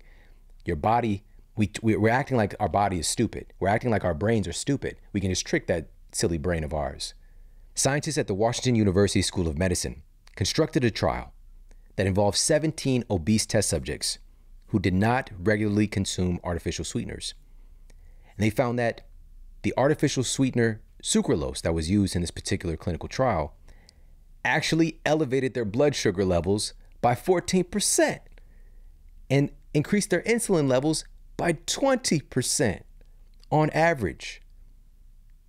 This is a non caloric artificial sweetener that's used to trick the system. Why is our blood sugar going up? Why is insulin going up? Artificial sweeteners pretend to be home alone in a sense. It's like a home alone scenario. You got the people creeping in, but really you're about to get hit with some booby traps. All right. The sticky bandits, right? The wet bandits are that's what we're really getting with this liquid. We got the sticky syrup and we got the liquid substance. So that's truly like, by the way, this is a Home Alone reference. Hopefully you've seen part one and part two if you're a person. All right. But please understand that this, this is not coming without a cost. Let's just step away from that. And sure, we can substitute in, maybe try, you know, do a little swappy swap. You know, maybe you do a kombucha, which you got to be careful with the sugar there too. Let's be honest, but the sugar is far less. Find your nice kombucha or kefir, you know, as a bridge. You know, some folks say, you know, they, they do the sparkling water, it's all good. I don't necessarily think that that's for most people. They're not just gonna be like going from a nice little crisp sparkling water, you know, uh, a LaCroix, and they're just coming from Mountain Dew and just talking about, oh yeah, this is great. This is a great substitute. Let's not for not. It's not for everybody. All right. So, but consciously stepping away from the liquid sugar delivery system, and also same thing with juices. We got to be mindful. Even if we're making fresh pressed juice, what is the sugar? Especially if we're trying to get healthy and we're wondering what's stopping us. Now, let me be clear. This doesn't mean that juicing, especially even adding in a little bit of fruit with our juicing, cannot make somebody dramatically healthier. Let's be clear. But if we've been doing something for a while in our body, we're not getting the results that we've really been looking for, we want to pay attention to the sugar because we want to allow for our hypothalamus to literally heal that connection between our brain and the rest of our physiology. Get leptin sensitivity high, get insulin sensitivity high, and start to heal this situation. Another remarkable way to separate from sugar, and where your friends are like, girl, you don't need it. Another remarkable way to go about this is to focus on building muscle. The thing about our muscle tissue that's so remarkable is we don't really even need insulin involved in the capacity that's happening with the rest of our bodies. Muscle can uptake and utilize sugar and help to balance out blood sugar in a way that we are just now starting to acknowledge and understand. It is truly remarkable. And as we're focusing on building muscle, it's increasing our overall insulin sensitivity systemically. And so once we can shift over a part of that healing process and that, you know, for some folks when they when they are breaking up, they're focused they're changing their life, they're focused on getting fit. All right. You know, my deepest con- condolences to the person who lost me because I'm about I'm about to take it to another level. All right, so focusing, making this hand in hand with backing off on the liquid sugar delivery and also focusing on building some muscle. So you know this is going to be through primarily resistance training, right? So you know doing the squats, doing the the pushes and the pulls and the lunges, you know all of the basics, and there's thousands of ways to do this stuff and combine them in different ways. But the bottom line is we're making a priority, you know, at least just twice a week, you know, two to three times a week doing some resistance training. Adding some more muscle to our frame can dramatically help to reverse the sugar curse. All right, now to close things out in our blood sugar masterclass, we're really looking at and zeroing in on solutions. Now, you just heard me talk about how muscle is critical and adding some muscle to your frame is critical for glucose disposal. We don't even need to incite insulin in order for our bodies to clear out our blood sugar if we have ample amounts of muscle on our frame. Muscle really works as a vacuum or factory for glucose storage and is put into a safe place that can actually have us looking pretty good. All right, it's a really special thing and we get to make it that's the cool thing about it. It's not that it's easy. No one said it was easy, but we get to build muscle. And on top of that, in this next segment, again, to close things out, we're going to circle back to the beginning. Biochemist Jessie Inchauspé, the glucose goddess herself, to share some powerful, simple, science backed tactics to improve your blood glucose levels starting now check out this closing segment from the incredible Jessie Inchauspé. So the science is really interesting. Vinegar, it turns out, if you have a tablespoon of it in some water before a meal, you can reduce the glucose spike of that meal by up to 30%. And the insulin release by up to 20%, you can reduce it without changing what you're eating afterwards, just by harnessing the power of this molecule called acetic acid, which is in vinegar, that has a powerful effect on your glucose levels. And so in week two, I give people lots of different ways to try out this hack for themselves. You know, it doesn't have to be just vinegar and water. Most people find that not very appealing. I love it now, but you know, to each their own. And you can have it as tea, you can make little mocktails, you can use it as a dressing on your food. And just by adding this very small little ingredient, you can have a powerful effect on your health. And interestingly, vinegar has been used for centuries in countries like in Iran, where they just know it's a healthy thing to add. In the 18th century, vinegar tea was prescribed to people with type 1 diabetes. Mm. So, wow. culturally, we've known these things. For example, the breakfast. We've known that breakfast should not be dessert. Like, we've known breakfast should be a regular meal. But now we've lost touch with a lot of this stuff. And now, because we have the science to show us how it actually works in our body, we can decide to bring those things back. And they're really, really powerful. Now, when you say acetic acid, immediately makes me think about apple cider vinegar. Mm-hmm. So, is that one of the vinegar choices? So, any type of vinegar works. Any type. White wine vinegar, red vinegar, balsamic, rice vinegar, cherry vinegar, whatever, and apple cider vinegar. Apple cider vinegar or ACV is the the most popular one, but it, they all work the same. For a lot of people, ACV is just more palatable. They like the taste more, uh, but you can use any vinegar you want, except avoid the very syrupy balsamic glaze, which is really not vinegar anymore. It's more like sugar with yeah. a bit of vinegar in it. So as long as you're not using that, you can use whatever you want. We already talked a little bit about the savory breakfast, the vinegar hack, can we talk a little bit about the other two, and the next one being veggies first. Absolutely. So in week three of this method, we start having a veggie starter at the beginning of one of our meals. So most people do it before lunch or dinner. Some people before breakfast, although in the morning um, I have a hard time with vegetables. So why do we do this? Why do we add this plate of vegetables to the beginning of our meals? Well, because vegetables contain a magical ingredient called, Shawn, what's it called? It's F word, isn't it? Yes, it's called fiber. So, fiber is really amazing. And when you have fiber at the beginning of the meal, fiber has time to go to your upper intestine and deploy itself onto the walls of that intestine, forming a protective mesh. So, the intestinal wall becomes less porous. Okay. And as a result, any glucose molecules coming down after the meal will make their way more slowly into the bloodstream, so reducing the spike they create. And very importantly, in this four week method that I designed, you don't have to cut out any foods. Nothing is off limits. You don't have to stop eating carbs. We're just adding these four hacks in. And the rest of the time, we do whatever we want and we still get fabulous results. And I think that's one of the reasons this has been so popular is because nowhere will I tell you never eat chocolate cake again. It's like, no, no, no, eat whatever you want, but add these hacks like gentle giants in your life so they protect you and you can still eat what you love, but have some benefits on your health too. Mm. Immediately, I'm thinking just logically with fiber and how fiber in, in nature and the common foods that we have, fiber is going to tend to come along with foods that are going to be higher in carbohydrates and or naturally occurring sugars. Mm-hmm. Isn't that interesting how those come packaged together?